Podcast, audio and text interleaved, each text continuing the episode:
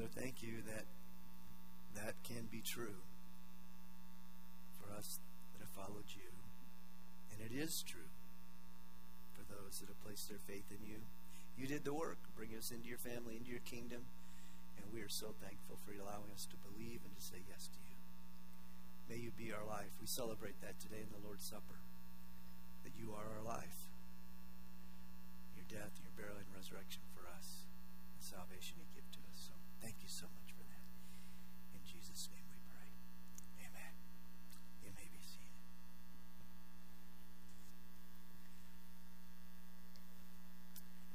All right, well done, Derek and Jessica, Drew. Thank you so much. Well, well done. All right, so as we get started today, we're uh, back in Proverbs, and hopefully uh, you have renewed your read a chapter of Proverbs each day goal. And uh, so we only have a few more. Uh, let's see, today's the 7th, 31. That's 24 more days to get into it. So if you haven't not doing that, get back into it and uh, get back into Proverbs and see what God does. He shows you, shows you new things as you read again for maybe the third, fourth, fifth, or sixth time. I don't know how many months we've done it, but uh, there's just so much there to keep growing with and keep learning from. So uh, I gave this statement a few weeks ago. It's easier to get older than it is to get wiser. And maybe since we gave that quote a few weeks ago, you're going, yeah, man, that really is true. I can, I can really feel like I'm getting older, but I don't know about this wiser part, right? But uh, we know that is true for us. So, anyway, so here's some real examples of maybe how it might be easier to get older than to get wiser.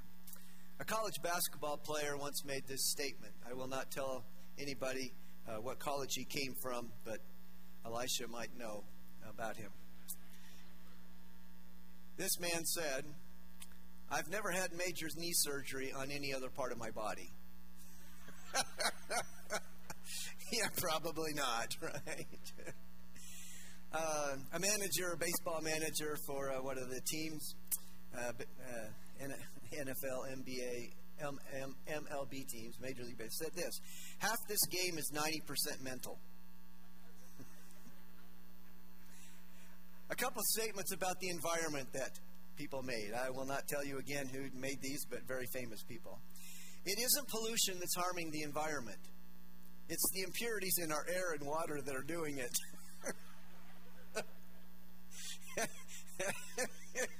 and somebody else, we've got to pause and ask ourselves, how much clean air do we need?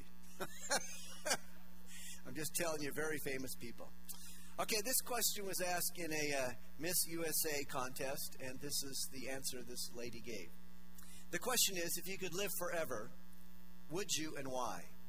Her answer I would not live forever because we should not live forever. Because if we were supposed to live forever, then we would live forever. But we cannot live forever, which is why I would not live forever. I don't think she won that portion of the contest, okay? and here's one from the Department of Social Services to an individual.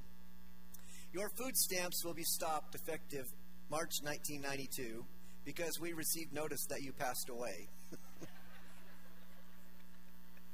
oh, that's not all. Okay. May God bless you. that's not all you may reapply if there's a change in your circumstances.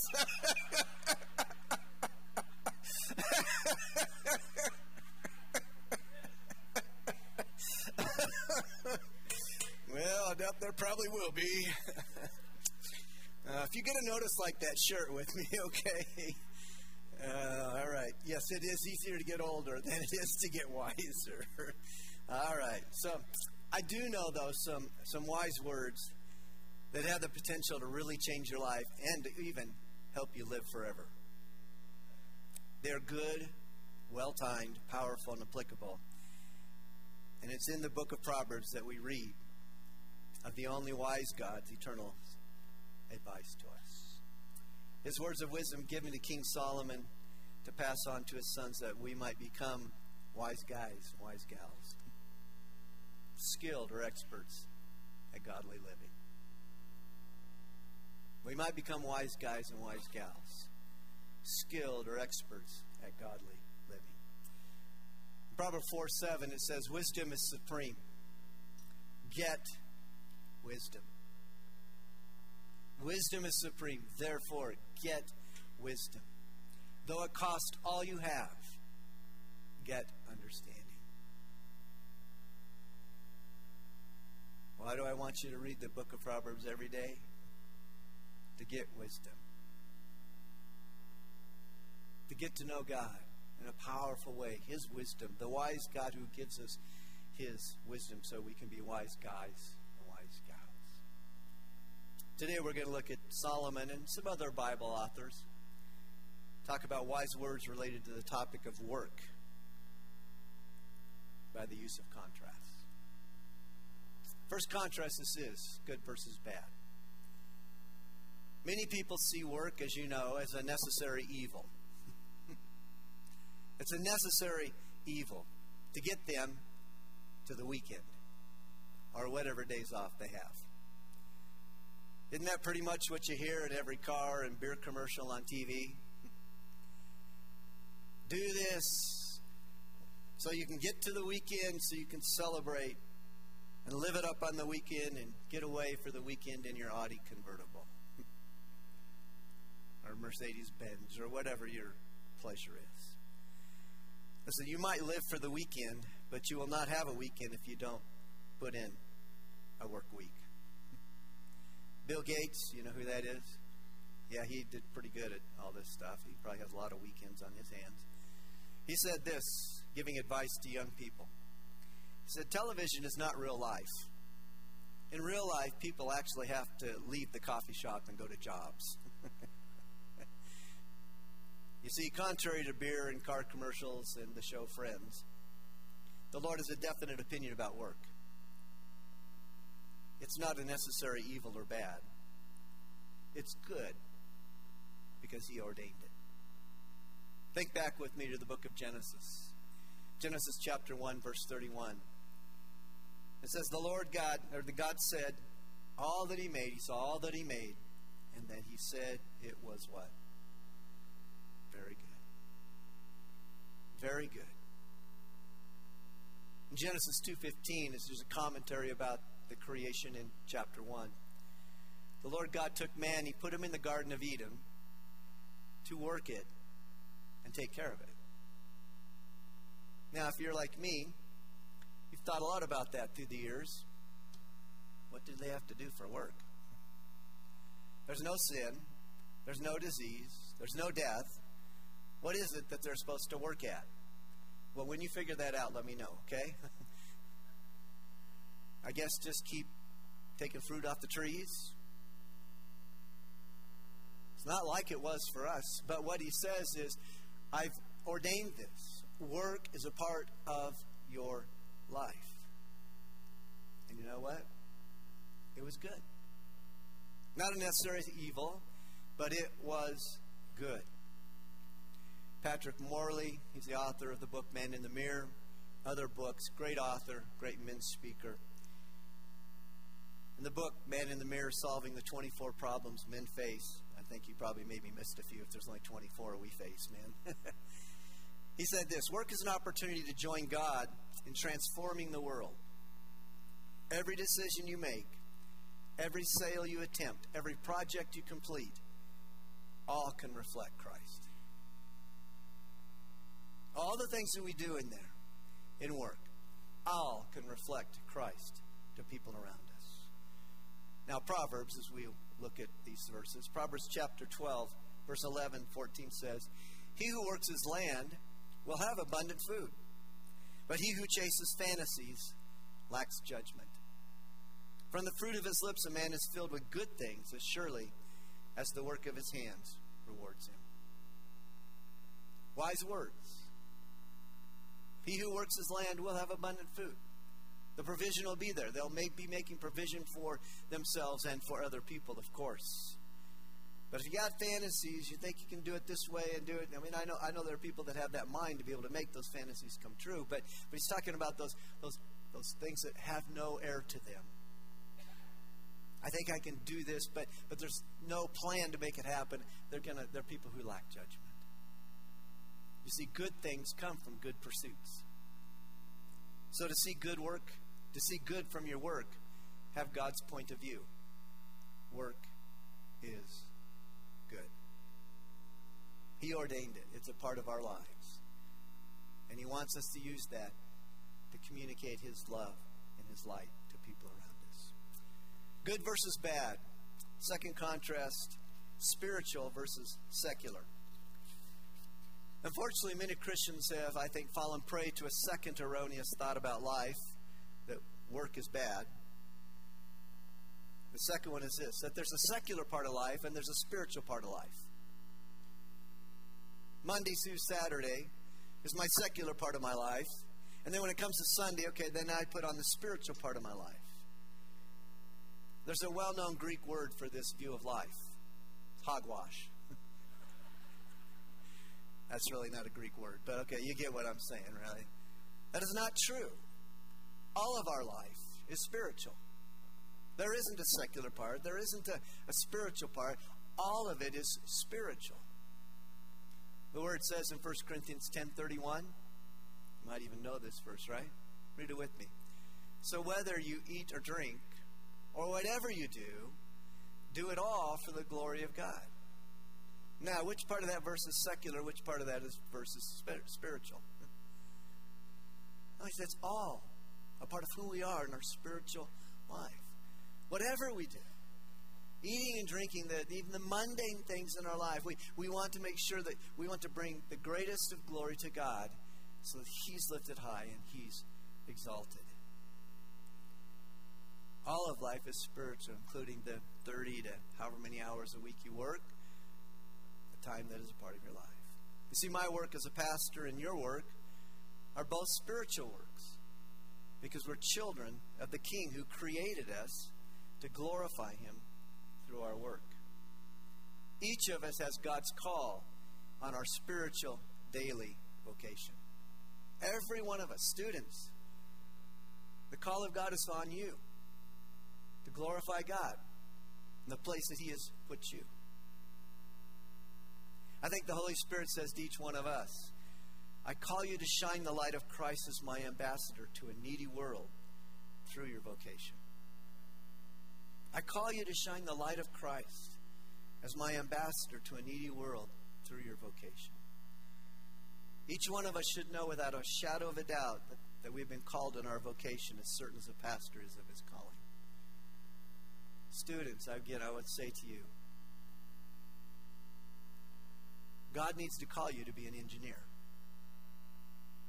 God needs to call you to be an accountant. You need to know that's the call of God on your life. If you don't ask Him that, you won't really know that. Or you'll go into it and you'll pursue it, but, but you won't know God, is this what you want me to do with my life? And now's a great time to start asking that question because people will start asking you, of course, what do you want to do when you grow up? And it'd be great to be able to say, I think God wants me to be. I think God wants me to do this. Well, how do you know that? Well, because I've asked Him. And He's given me these talents, these abilities that lead me in that direction. And guess what? I want to glorify Him. In everything I do, I want to glorify Him. Anybody remember, remember Chuck Colson? Many of you do. Part of the Watergate thing. Goes to prison for that, finds Christ prison, and begins prison prison fellowship. Incredible ministry. Passed away numbers of years ago. But he used to have a, an article, he used to have a radio program called Breakpoint. And he's, in this one article, he was called, titled this What's so important about faith and work? And here's what he had to say. He comments about the good and spiritual nature of work. My first two points. In American society, most of us spend more of our waking hours at our jobs than in any other activity. While that may or not be a, may, may or not be a positive commentary on our culture, it's a fact that's got to be considered by churches and ministries seeking to equip Christians to live faithfully. Yet in our work cultures today, most of us have been trained to separate our faith lives from our work lives secular, spiritual.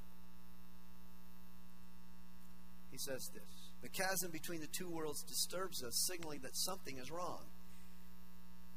He says, For years we've lived with the belief that the real work of God is most the real work of God's kingdom was done by missionaries and members of the clergy. Others work to make money to support the real work. Yet, scriptures insist that our work is good. The ancient Greeks thought of work as a curse. Christianity gave meaning to work. Work for the Christian is a calling. After all, Jesus grew up with the calloused hands of a carpenter, the very fact that he worked gives dignity to our work. And when I read that, I go, man, this fits my sermon really well. work is not evil, work is good. There's not a secular part to our lives, and there's not a spiritual part of our life. All of our life is spiritual. We just happen to work many hours of it. Solomon says this as God directed him Let not, your, let not steadfast love and faithfulness forsake you. Bind them around your neck, write them on the tablet of your heart, so you'll find favor and good success in the sight of God and man. That's what we all want.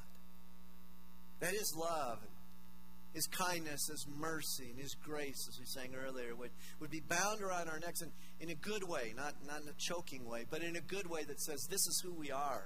And we want to bring honor to Him. And we're going to live our life that way. We're going to work because it's good, because He ordained it. And we're not going to go around and say, oh, yeah, you know, that's over there, that's over there, and this is over here. No, no, all of our life is spiritual. It's all to give glory to God. Whatever we do, eat, drink, to be a part of our lives and work, and play, all of it is to give glory to God. Third contrast workaholism versus avoidance. This one's just a little bit different than the other ones, but this. The world often says this your job is the most important part of your life. Maybe you've had one of those bosses or supervisors in your lifetime that basically said, Man, this, this is the only thing you need to concentrate on. You don't do that, you know, we can find somebody else to put in those 50, 60 hours if you won't do it. Over the past 40 years, the average number of hours an individual works each week has increased from 40 to more than that. Working vacations are the norm, if vacations are even taken. The work computer comes home, and cell phones keep us connected to work 24 7. How, is it, how easy it is to be overworked or to seemingly be overworked. Years ago, I got an email from a friend on one of those forwarded emails, and uh, you might get one of those this year, maybe from something like that, right? Here's a guy kind of having a little bit of fun with this whole aspect of work. Uh, follow, there's a lot of numbers in here, so just kind of follow along. It'll all become clear at the end.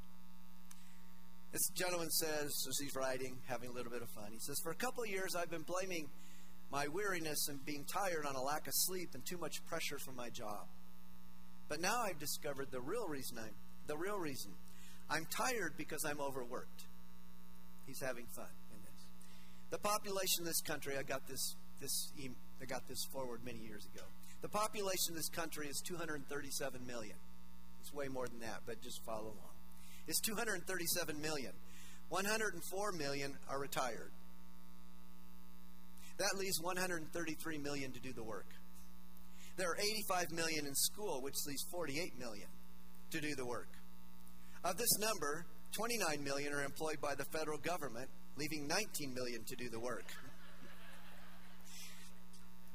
2.8 million are in the armed forces, which leaves 16.2 million to do the work. Take from that total the 14,800,000 who work for state and city governments, and that leaves 1.4 million to do the work. At, e- at any, you're getting it. At any given time, there are 188,000 people in hospitals, leaving 1,212,000 people to do the work. And there are 1,211,998,000 people in prisons. That leaves just two people to do the work.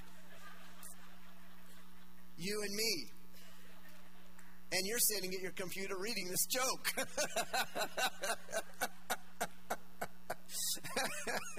yeah, we're getting lots of work done, aren't we? oh, don't we all know that? You got it today. You're doing good. yeah, but some people go to the opposite. the extreme of avoidance. Patrick Morley again says this They shrink from their God given responsibility and live off the generosity of others and expect friends to bail them out. Two extremes that we need to avoid. Here's what the word says Solomon in Proverbs chapter 28 19. He who works his land will have abundant food. Kind of sounds like that last verse we read. But the one who chases fantasies will have his fill of poverty. Kind of sounds like the last verse we read. Amazing how some of these things get repeated. Guess he thinks that's pretty important. Paul confirms Solomon's wisdom in 2 Thessalonians chapter 3. He says this For when we were with you, we gave you this rule If a man will not work, he shall not eat. We hear that some among you are idle. They're not busy, but they are busy bodies. Such people we command and urge in the Lord Jesus to settle down and earn the bread they eat. And as for you, brothers, never tire of doing what is right. And what is right? Work is right. It's good. God ordained it. It's a part of our life. It's a spiritual part of our life because that's the only part we have. It's all spiritual. We do all to the glory of God. And I think as I read these verses, I think about this, Theo. The, the key word from God's word is balance the need for balance in our lives. Don't be a workaholic and don't be an avoider. Work hard, but don't neglect your faith, your family, your friends by being out of, uh, out of balance. And always keep in mind these wise words. No one has ever said on their deathbed, I wish I'd spent more time at the office.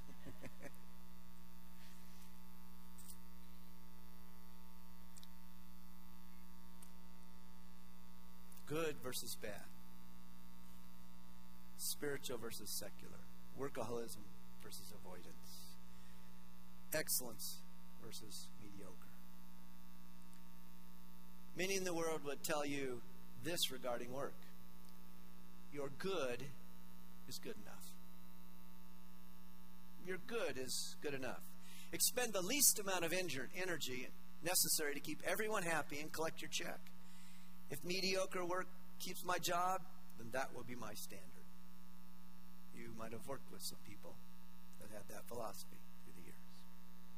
But I believe our work is to be characterized by excellence, giving our best effort. Now, I know there's a fine line between excellence and perfectionism, but there's a huge chasm between excellence and mediocre. A huge chasm between excellence and mediocre.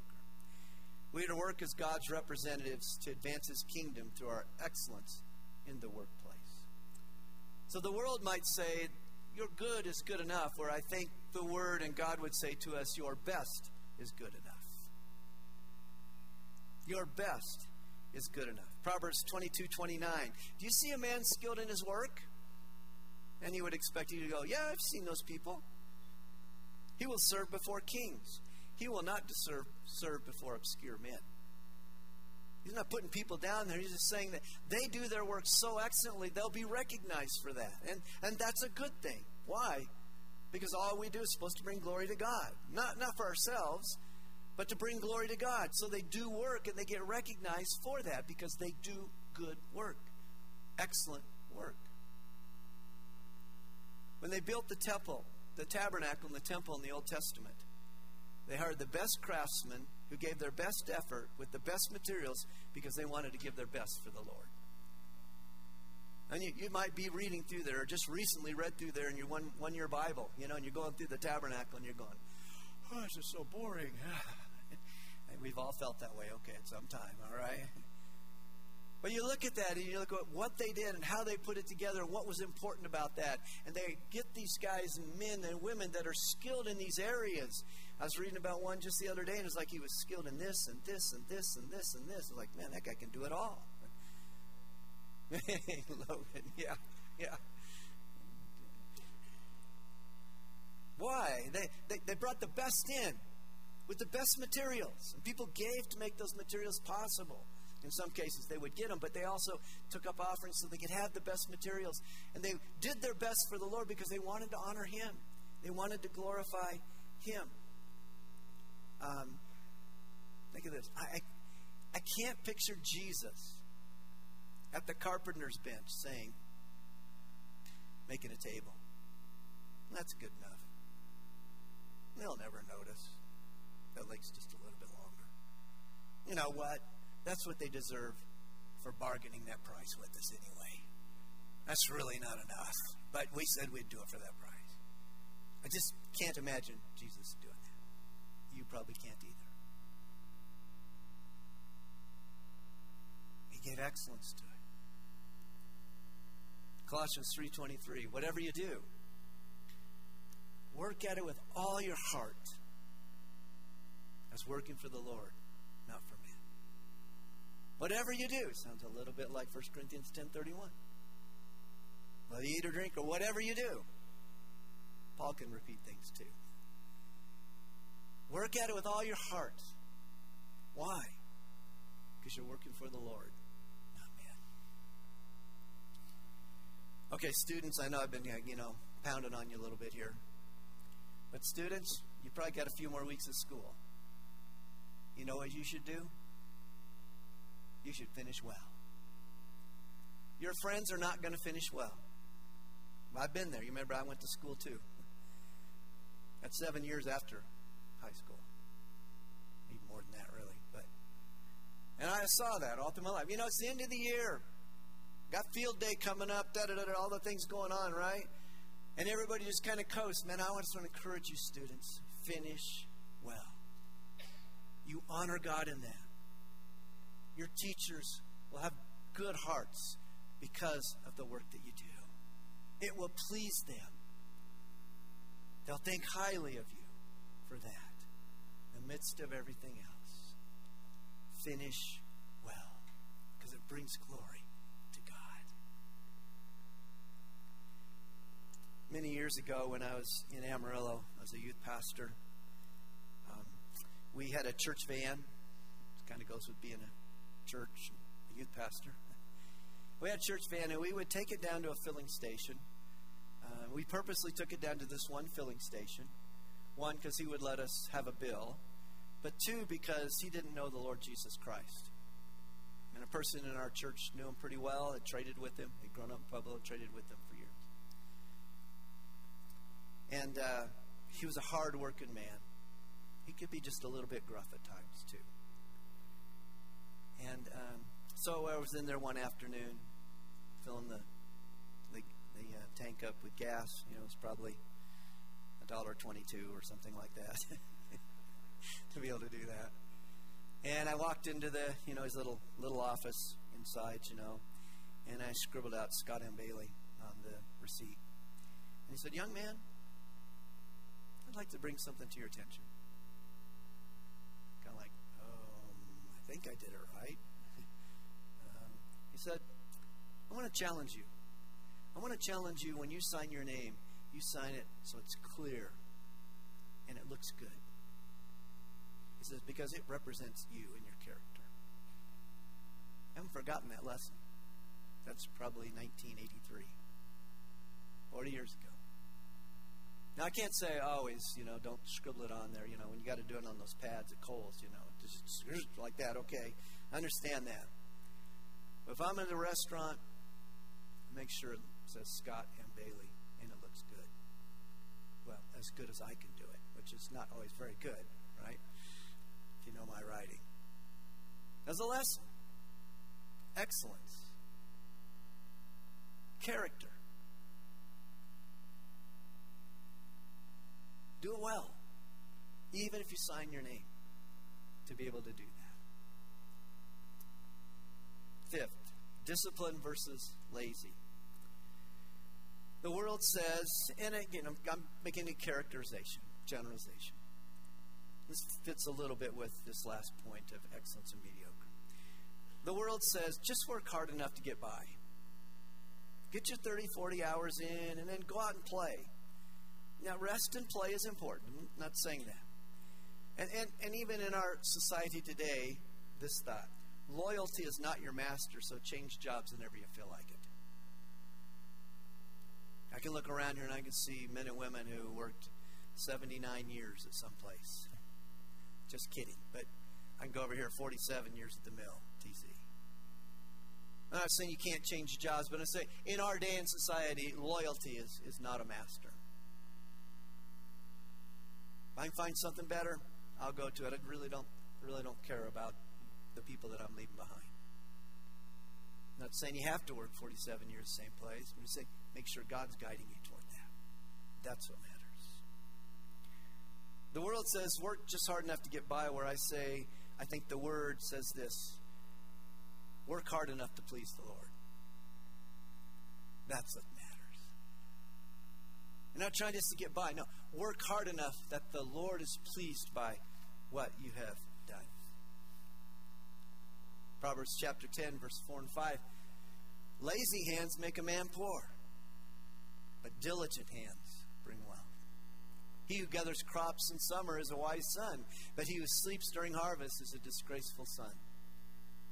Diligent hands will rule, but laziness ends in slave labor. To be disciplined,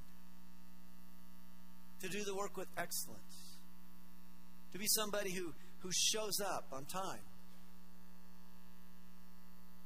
to be somebody who completes their projects and doesn't have excuses for everything when they get done. Yeah, we can be honest and we don't get the work done. That's totally fine. But then say, I'll get the work done. I'm working on it. I can get it done for you. And whatever that pursuit is for you right now, whether you're retired, you have things that you still need to get done, and to be diligent at that, to be disciplined in those things. Disciplined versus lazy. And number six, lastly, significance versus success. The world says be successful. Go to college, go to a good paying job, buy a new car every three years, live in a nice house, a nice neighborhood, send your kids to the right college, save enough retirement so you can do what you want. That's what the world says. That's what they practice. For you that are retired, I say this I'm not there yet, so you can catch me in a few years, maybe 10 or 20, whenever I retire. I think retirement is the opportunity to serve the Lord, family, and your community with the hours you used to work. I hope I didn't make anybody mad now, okay? Retirement's not in the Bible, they say. Yes, the Levites did retire at 50, but they kept doing work. It was just less work. They kept a ministry going. Retirement's good. Many of you are there. Congratulations to you. But it's a time to be able to use that time for the Lord, His work, and His kingdom, for your family, for your community, to be able to make a difference in those lives. You've worked hard to be able to have that privilege. May we all use it well, and in years you can ask me how I'm doing with that when I get to that point. The world says be successful. The word says be significant. Make a difference in the lives the people in your sphere of influence. At work, in your community, your school, the places that you frequent. Be significant in their lives. Encourage them, cheer them on, help them, be Jesus to them. A couple proverb verses. Many are the plans in the mind of a man, but it is the purposes of the Lord that will stand. That's what matters. To his purposes, to do his work. Love this little verse. There's gold and abundance of costly stones, but the lips of knowledge are a precious jewel. That we have all these things over here that would say success, success, success. This is what really matters is that you would have precious, you'd have precious jewels, your, your lips of knowledge would be precious jewels. What you communicate, how you're with people, how you're loving them, how you're communicating with, that's what really matters. That's significance. That's significance.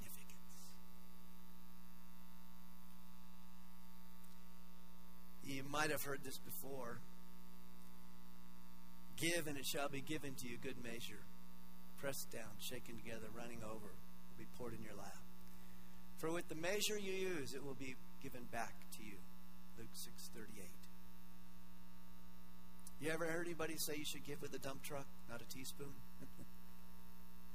yeah, that guy just keeps telling you. He's going to keep telling us that until he retires someday, right?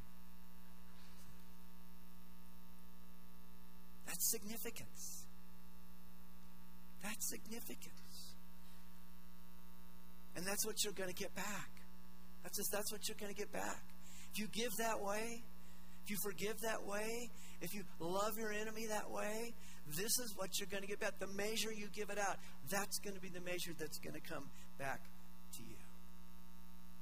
A couple quotes from a few weeks ago. We started. Sam Reeves saying this Be a host in this world, not a guest. Live with urgency. Soak in the beauty of his eternal creation. Tom Watson, golfer Tom Watson. Mine is simple do the next right thing. Give yourself to people less fortunate than yourself. And have faith in a higher power. Simple, isn't it? I'd say the higher power needs to be God. These are things that will make us significant in God's eyes and in the lives of people around us and make a difference in their lives. Why? Because we want to honor God. So whether you eat or drink, whatever you do, do it all to the glory of God. Our work, our play, our relationships, we want to bring honor to Him. We want to be good at it, not just get by. We want to be excellent at putting into lives people's lives and caring for them and loving them and showing them Jesus. Be salt, as I've told you before. Roger Samuels gave me this one. See as Jesus sees. Act as Jesus acts. Love as Jesus loves. Talk as Jesus talks. Let's leave the sweet aroma, fragrance of Christ everywhere, everywhere we go. One of the ways we do that is to be the church. I mentioned earlier, we need a, I need a director. I need somebody to come alongside, maybe a couple to come alongside, help us put these projects together. Yeah, will it be work? Yes, it'll be work. But could we make it and see it as a significant thing to be able to touch people's lives? Yeah, it will. It will. Vacation Bible School in the same way.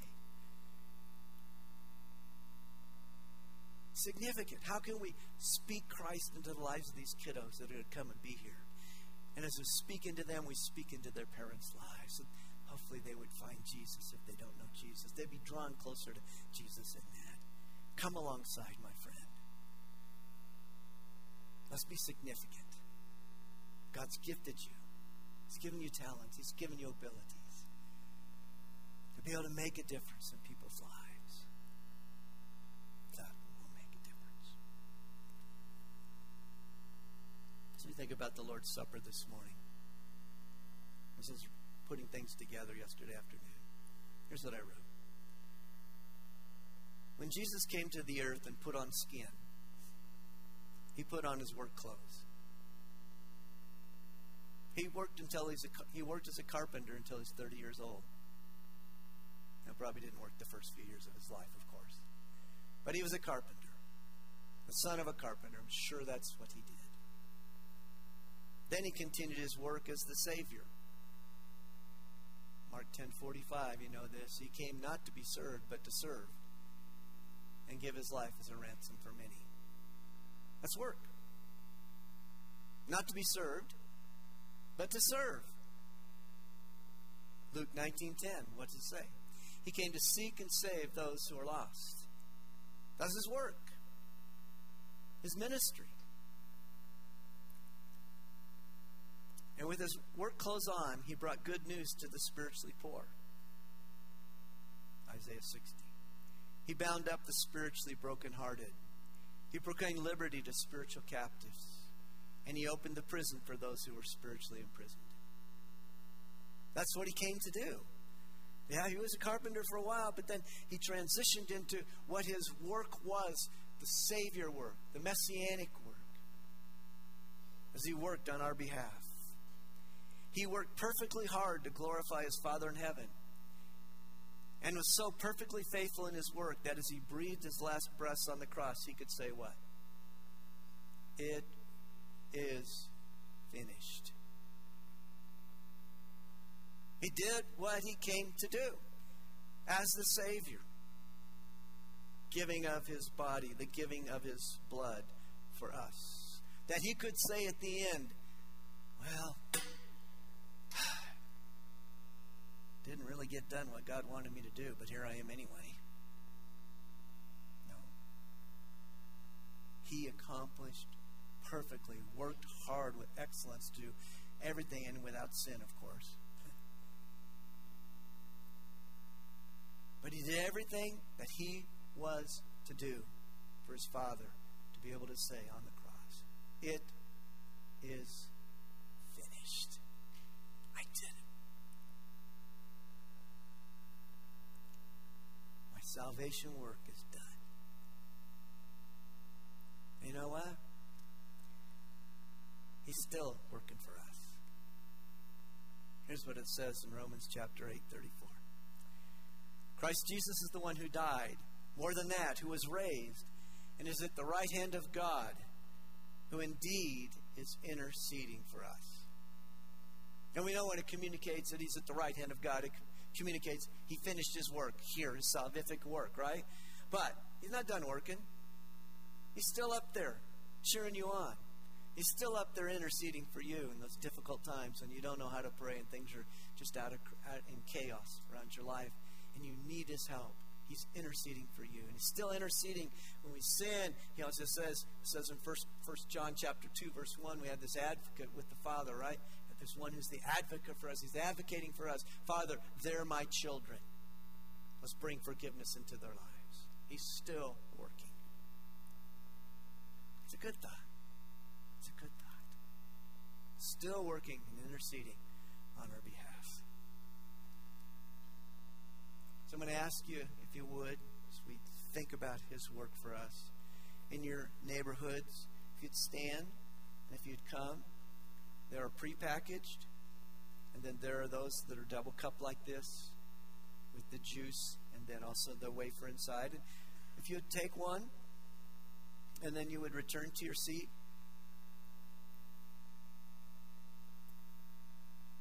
Somebody around you that could use some help getting one, you might just want to ask them if you could bring back one for them, the elements for them.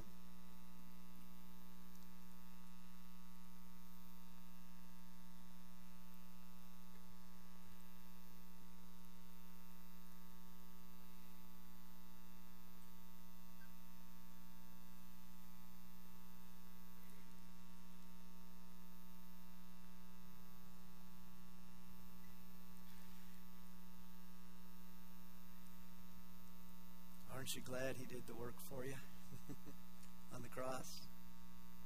His death, His burial, and His resurrection.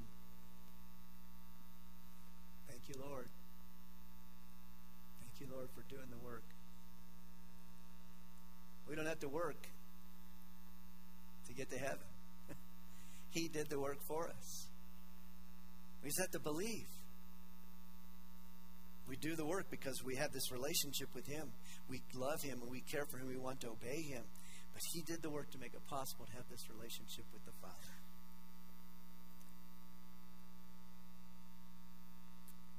He gave His body for us.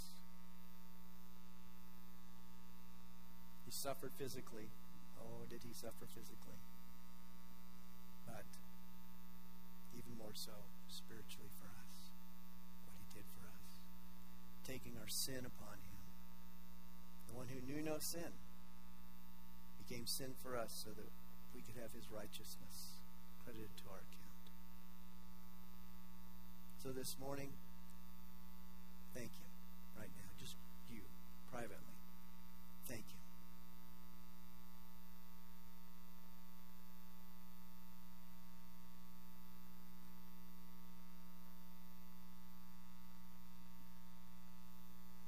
Praise thee, O God, our Redeemer, Creator, in grateful devotion, our tribute we bring.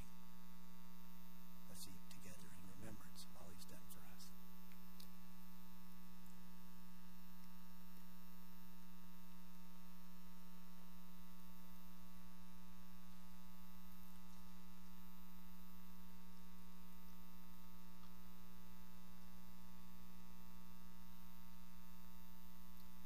As he was with his disciples that last night before his crucifixion.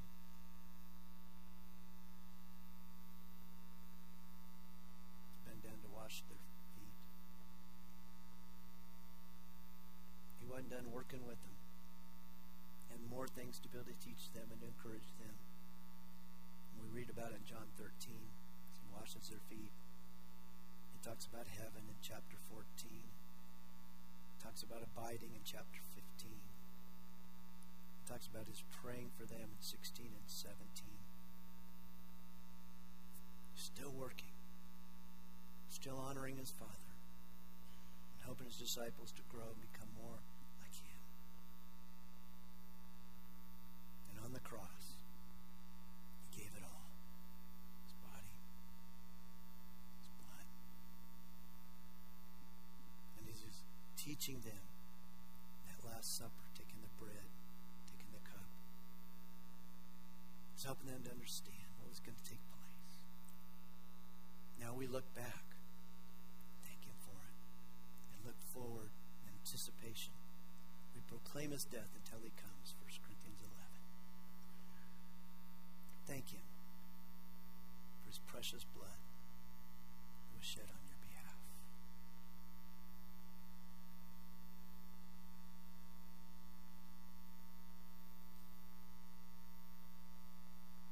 As the old gospel song says, we've been washed in the blood of the Lamb.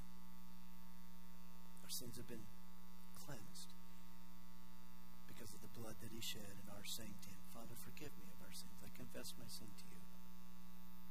I need you. So, we do this in remembrance of what Jesus Christ has done for us. Let's drink together.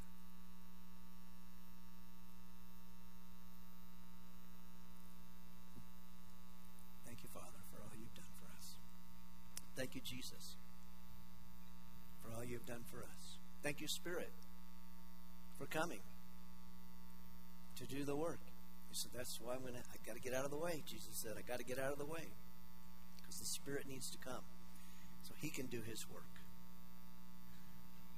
His work of sealing our salvation, being the deposit guaranteeing eternal life. So as you finish this morning, Derek leads us in a song, join us